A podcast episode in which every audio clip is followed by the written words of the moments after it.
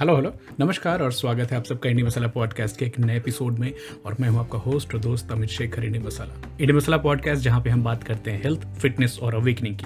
और आज मैं आपसे कुछ सवाल पूछने वाला हूँ। सवाल बड़े सिंपल से हैं क्या आप पूरे दिन खाना खाते हैं? जब तक आप जगह होते हैं क्या आप खाते रहते हैं कितनी बार खाते हैं दिन में? कितने बार लंच डिनर ब्रेकफास्ट स्नैक्स क्या आपने इंटरमीडियंट फास्टिंग के बारे में सुना है क्या? आ, क्या आपने टाइम रिस्ट्रिक्टेड फीडिंग सुना है क्या? इनमें से आपके सवाल, जवाब जो किस तरह के हैं उसके हिसाब से आगे की टॉपिक ये जाएगी। तो मोटा मोटे पहले आपको बताना चाहूँगा कि आप पहले भी इंटरेस्टेड हो गए होंगे कि ये सवाल क्यों पूछा जा रहा है। तो हमारी बॉडी तीन तरह के फ्यूल्स इस्तेमाल करती है। सबसे पहला फेल है ग्लूकोज जो कार्बोहाइड्रेट्स में बोलते हैं। उसके बाद आती है फैट्स और लास्ट में आती है प्रोटीन अभी जैसे बाइक हमारी या जो कार है, वो रिज़र्व में जाती है तो मान लीजिए जब भी टैंक फुल है और पूरी कैपेसिटी से आपकी टैंक जो पेट्रोल चल रही है तो तभी आप रिज़र्व में नहीं है। उस समय आप ग्लूकोज का इस्तेमाल कर रहे हैं, कार्बोहाइड्रेट्स का इस्तेमाल कर रहे हैं। आपकी बॉडी में हमारे भगवान ने जो मैकेनिज्म बनाई है, नेचर ने जो मैकेनिज्म बनाई है, उसमें जब भी आपकी बॉडी में ग्लूकोज के लेवल, ब्लड ग्लूकोज लेवल्स कम होंगे तो आपकी बॉडी, आपकी लिवर फैट को इस्तेमाल करना शुरू करती है। और फैट की लाइसिस होती है।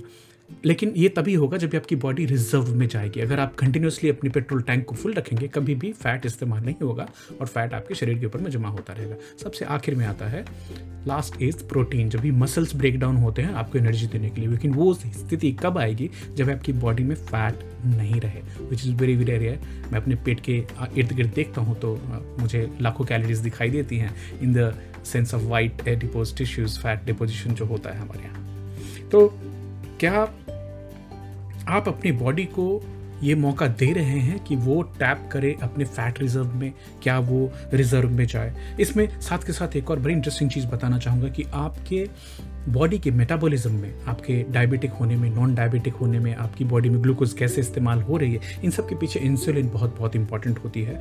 बड़ा सिंपल सा फंडा है कि सिंपल शुगर्स जैसे फ्रुक्टोज हैं सुक्रोज हैं, जो कि आपको फ्रूट से मिलते हैं ग्लूकोज है, ये इंसुलिन को बहुत जल्दी इमीडिएटली राइज करते हैं। जैसे फॉर एग्ज़ाम्पल बचपन में आपने देखा होगा, सुना होगा कि जब भी सडनली वीकनेस फील हो तो इनको ग्लूकोन डी दो। ग्लूकोज एकदम रैपिड रिलीज़ ऑफ़ ग्लूकोज करता है, बॉडी में एब्जॉर्व होगा इंसुलिन रिलीज़ होगी। तो ब्लड शुगर भी बढ़ेगी इंसुलिन के लेवल भी बढ़ेंगे। कॉम्प्लेक्स कार्ब्स उसके बाद आते हैं, जैसे पूरे अनाज हैं, रोटी है, चावल है तो ये थोड़ी कम इंसुलिन रिलीज़ करेगी, थोड़ी कम ग्लूकोज स्पाइक करेगी as compare to simple sugar फिर फाइब्रस कार्ब्स आ गए, जैसे ग्रीन लीफी वेजिटेबल्स आ गए, दाल आ गया लेग्यूम्स आ गए तो ये इंसुलिन को थोड़ा और कम स्पाइक करेंगे sugar level blood glucose level थोड़ा और कम स्पाइक करेंगे। प्रोटीन बड़ी मॉडरेट से इंक्रीज होगी इंसुलिन के लेवल्स में और आपके ब्लड शुगर लेवल में। और अगर फैट अगर कंज्यूम करते हैं खाना में तो जैसे घी खाते हैं, जैसे आप एक के अंदर जो योग आती है, वो फैट खाते तो फिर आपकी लोएस्ट इम्पैक्ट ऑन इंसुलिन होती है। और इंसुलिन के लेवल भी कम इम्पैक्ट होते हैं ब्लड ग्लूकोज भी कम इम्पैक्ट होती है।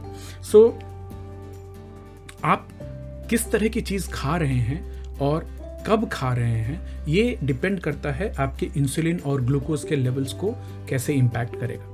तो जैसे हमने खाना खाया तो खाना खाने के बाद हमारे ब्लड में ग्लूकोज के लेवल बढ़ते हैं साथ साथ इंसुलिन के लेवल बढ़ते हैं। जब भी हमने नहीं खाया है तो fed state versus fasting stage जब भी हमने नहीं खाया हुआ होता है फास्टिंग के स्टेज में होते तो ब्लड में ब्लड ग्लूकोज भी कम होता है और इंसुलिन के लेवल भी कम होते हैं। इंसुलिन बहुत इंपॉर्टेंट है, क्योंकि इंसुलिन अगर बॉडी में कंटिन्यूसली स्पाइक रहे, बढ़ा रहे तो ये इंसुलिन रेसिस्टेंस कॉज करता है type two diabetes mellitus cause करता है। साथ ही बहुत सारी क्रोनिक बीमारियाँ जिसमें कैंसर भी इंक्लूडेड है। याद कीजिए इंसुलिन बहुत इंपॉर्टेंट ग्रोथ हार्मोन है। और ये जब भी स्पाइक्ड रहेगा तो ट्यूमर्स को भी बढ़ने के उतने ही चांसेस मिलते हैं। आप इसके बारे में अपनी जानकारी और बढ़ाएँ। जब भी हम नॉन फेड स्टेट में होते हैं फास्टिंग स्टेज में होते हैं तो बॉडी में G L P one gluco glucagon like peptide one के लेवल्स बढ़ते हैं। ग्लूकागॉन क्या करता है? जब भी हम फास्टिंग स्टेज में होते हैं एक हार्मोन है। ये फास्टिंग स्टेज में रिलीज़ होता है और एनर्जी के सोर्सेज को मोटिबल एक्चुअली क्या बोले मोबिलाइज करता है, जिसमें हमारी बॉडी अलग अलग एनर्जी सोर्सेज को टैप कर सके, जैसे लिपोलाइसिस हो सके। हम, हमारे लिवर में जो फैट जमा हुई, वो टूट सके और एनर्जी फैट बर्न हो सके। तो जब ये फास्टिंग के स्टेज में होंगे G L P one glucagon like peptide release होते हैं, जो कि बॉडी के फैट जलाने की मदद करते हैं। आप ये फास्टिंग स्टेज में कभी आएँगे, जब भी आप 16 से अठारह घंटे की फास्टिंग मेंटेन कर पा रहे हैं। तो यहाँ पे इंपॉर्टेंट हो जाता है टाइम रिस्ट्रिक्टेड फीडिंग अगर आपको फास्टिंग से तकलीफ़ है तो फास्टिंग मत कीजिए।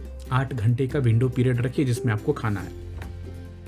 सचिन पांडा, जो कि बहुत बड़े रिसर्च स्कॉलर हैं ओरिजिन इंडिया की है बट सिरकाडिन रिदम के उन्होंने बहुत बहुत काम किया है। 2012 के उनके पेपर में चार चूहों के ग्रुप में अलग अलग टेस्ट की गई। ग्रुप वन था जिसको नॉर्मल चूहे की डाइट दी गई थी, जिसको 24 घंटा अवेलेबल था खाना। ग्रुप दूसरा था कि वही सेम डाइट दूसरे ग्रुप में केवल आठ घंटे के पीरियड में दी गई एट आवर्स पीरियड ग्रुप तीन था जिसको very high fat content diet जो कि जो को बहुत पसंद आता है, चौबीस घंटे खाने को दिया गया, और ग्रुप चार को हाई फैट कंटेंट डाइट केवल आठ घंटे के पीरियड के लिए दिया गया।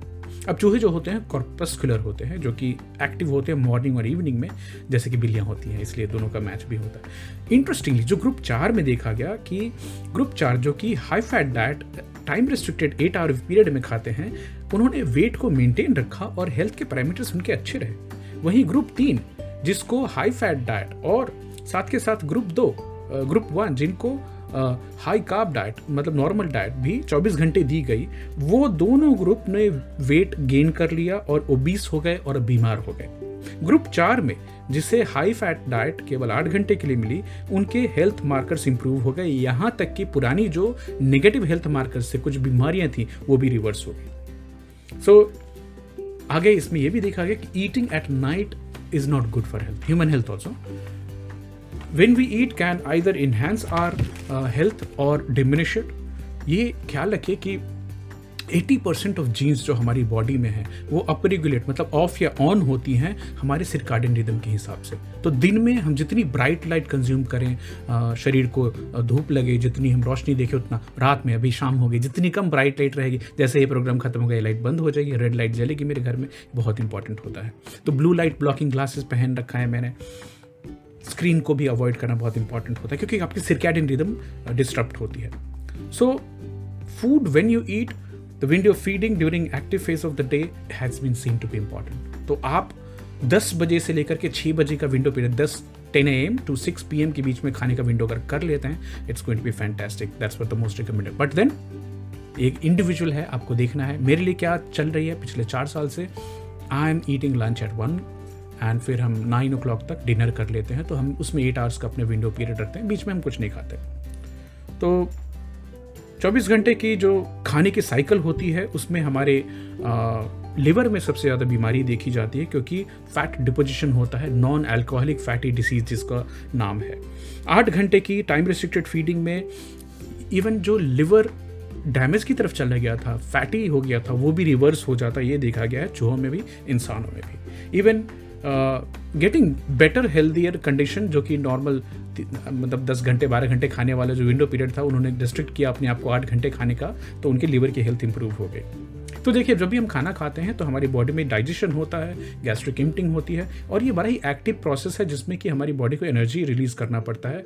और अगर आपने ये खाने का विंडो रिस्ट्रिक्ट नहीं किया तो कंटिन्यूसली एक सीरियस प्रॉब्लम की तरफ़ आगे बढ़ते हैं। सीरियस प्रॉब्लम क्यों बोलूँगा? क्योंकि जब भी आपकी बॉडी कंटिन्यूसली डाइजेशन का काम कर रही होती है तो हमारे प्री इन्फ्लेमेटरी मार्कर्स जैसे T N F alpha I L six I L one इनके लेवल्स बढ़ते हैं। ये क्या है? हमारे शरीर में सूजन पैदा करने वाले हैं। ये थोड़ी देर के लिए रिलीज़ हो बॉडी में तो अपना काम करके निकल जाते हैं, बट जब भी आप कंटिन्यूसली खाते रहते हैं तो आपकी बॉडी में pro inflammatory markers like I L T N F alpha I L six I L one के लेवल्स बढ़े होते हैं, जो कि लॉन्ग टर्म में आपकी बॉडी को पूरे सूजन की स्थिति में ले आते हैं और क्रोनिक डिसीजेस कॉज करते हैं। So eating more than ten eight to ten hours per day leads you to sickness eating within eight to nine hours per day gives you better health ये मैं नहीं बोल रहा हूँ, ये बहुत सारी रिसर्च बता रही, सचिन पांडा की रिसर्च बता रही मार्क हुबमैन है, उनकी रिसर्च से भी हमें पता चलता है। इसमें मोटा मोटा एक बात कहना चाहूँगा आपको कि अगर आपके आसपास रोड है, अगर रोड वो टूट गई है तो उसकी रिपेयरिंग कभी होती है। ट्रैफ़िक को रोक कर किया जाता है कि चलती ट्रैफ़िक में रिपेयर किया जाता है। ट्रैफ़िक हमेशा रोकना होता है। तो जब आप इंटरमीडियंट फास्टिंग करते हैं टाइम रिस्ट्रिक्टेड फीडिंग करते हैं, तभी आपकी बॉडी को ऑटोफेजी करने का मौका मिलता है सेलर रिपेयर करने का मौका मिलता है लिम्फेटिक सिस्टम को काम करने का मौका मिलता है, आपकी नींद प्रॉपर होती है, ख्याल रखिएगा इसका। तो लिवर हेल्थ जिसमें कि बाय मतलब ये जो रिसर्च में, सचिन पांडा की रिसर्च में देखा कि liver health bile acid metabolism energy expenditure inflammation liver metabolites इन सब पे असर होता है। आप कब खाते हैं और क्या आप एट आवर्स का विंडो पीरियड लेके चल रहे हैं कि नहीं? डॉक्टर हबमन जो कि हुबरमैन जो कि प्रोफेसर हैं न्यूरोबायोलॉजी के स्टैनफोर्ड में उन्होंने कुछ टिप्स दिए हैं। uh, मैं उसको शॉर्ट में बताना चाहूँगा कि do not eat in the first hour of waking up सो के उठर उसके पहले घंटे में बिल्कुल मत खाई इसको जितना लॉन्गर खींच सकते उतनी अच्छी बात है। सोने जाने से दो घंटा पहले कुछ नहीं खाना चाहिए, पेट खाली रहना चाहिए, आपको देखना पड़ेगा। आठ घंटे की नींद बहुत बहुत इंपॉर्टेंट है। रिस्पेक्ट द फीडिंग विंडो आठ से नौ घंटे दस घंटे मैक्स उसके ऊपर मत जाइए। आइडियल टाइम दस से छः बजे का होता है। अगर आप मसल बिल्ड करना चाहते हैं तो प्रोटीन जितनी जल्दी सुबह में खा लें, उतना आपके लिए अच्छा है। ये डजेंट मैटर कि आप एक्सरसाइज कब करते हैं ट्रेन कब करते हैं। हालाँकि moving the feeding window to ten to six helps in people who want to make bulk and body weight shifting the feeding window is a time setting process और ये इमीडिएटली रीसेट नहीं होता है तो आपको इसका ख्याल रखना होगा। Glucose clearing is very very important तो जिन लोगों में ग्लूकोज स्पाइक ज़्यादा होती है डिनर के बाद 20 मिनट का वॉक काफ़ी बेनिफिशियल देखा गया है। Exercise heart rate when it's more than seventy percent अगर आप अर्ली इन द डे करते हैं तो आपकी बॉडी में ग्लूकोज के लेवल्स को बढ़ाता है। अगर आप पोस्ट लंच करते हैं तो ग्लूकोज की क्लियरिंग होती है। है ना इंटरेस्टिंग बात? तो जब भी आप वॉकिंग करना चालू करते हैं एक्सरसाइज करते हैं तो ये फेड स्टेट से फास्टिंग स्टेज में आपको ले जाता है ग्लूकोज की क्लियरिंग होती है। आप ये भी देखिएगा कि टाइगर लायन चीता ये एक्टिव कब होते हैं? जब ये भूखे होते हैं कि पेट भरा होता है? आपको सवाल का जवाब मिल जाएगा। इंटरमीडियंट फास्टिंग या टाइम रेस्ट्रिक्टेड फीडिंग क्या होता है जब ये आप फास्टिंग कर रहे होते हैं फास्टिंग के स्टेज में होते हैं तो हमारी बॉडी में एमटोर के लेवल कम होते हैं। ये एक प्रोटीन है जो कि एक्टिव होता है सेल की ग्रोथ के लिए। कैंसर की रोकने की बहुत सारी दवाई को एमटोर इनहिबिटर्स बोलते हैं। तो अगर आपकी बॉडी आप एक सर्टेन लेवल तक ग्रो होने के बाद आप नहीं चाहेंगे कि आपके शरीर में अननेसेसरी सेल्स पैदा हो तो जब ये फास्टिंग के स्टेज में होते हैं, आपकी बॉडी में एमटोर की लेवल कम होती है आपको रिलेट करके देखिए इसको।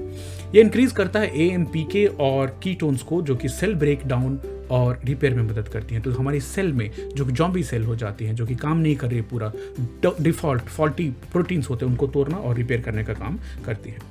हमारी माइक्रोबायोम की हेल्थ हमारे पेट में जो करोड़ों अरबों जो बैक्टीरिया और वायरसेस और फंजाई रह रहे हैं, उनकी हेल्थ को सुधारती है। इरिटेबल बॉल सिंड्रोम में भी फास्टिंग का पॉजिटिव इंपैक्ट देखा गया हमारी बॉडी में brown adipose tissue brown fat के लेवल्स को बढ़ाती हैं by reducing the white adipose tissue by the break down and white जितना जमा होगा, हमारे लिवर डिज़ीज़ होने के चांसेस बढ़ते हैं। Decrease is the free testosterone level in the body decrease cortisol very very important जो कि स्ट्रेस हार्मोन होता है।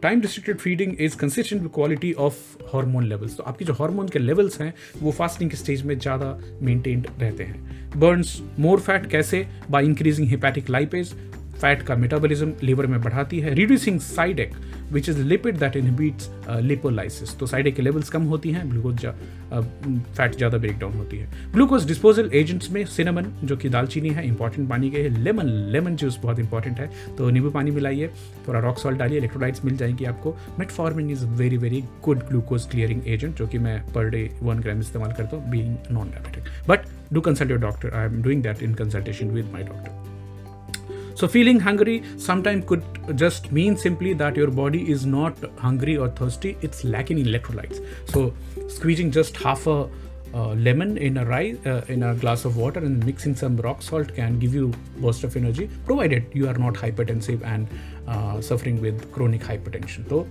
ये सब हैक्स अपने डॉक्टर की सलाह में uh, आप इसको इस्तेमाल कीजिए uh, आप डायबिटिक हैं तो आपको बहुत ख्याल रखना पड़ेगा बट ये जो सलाह है, ये जो ओवरऑल मैं यंग लोगों के लिए बोल रहा हूँ, जिनको कभी भी आपको लगे कि बहुत ज़्यादा मीठा खा लिया, बहुत केक खा लिया, बहुत मिठाई खा ली नॉसिएटिंग फीलिंग होती बिकॉज़ इतना सारा ग्लूकोज गया है। आधा नींबू गाड़िए उसमें नमक डालिए पानी में और आप पी जाइए। इमीडिएटली आपकी ग्लूकोज क्लियरेंस हो गया start feeling better one because of the the acidic property which the lemon bring secondly glucose clearance होती है। उम्मीद है आपको इंटरमीडियंट फास्टिंग या टाइम रिस्ट्रिक्टेड फीडिंग के ऊपर में कुछ नई इन्फॉर्मेशन आपको दे आपको दे पाया हूँ।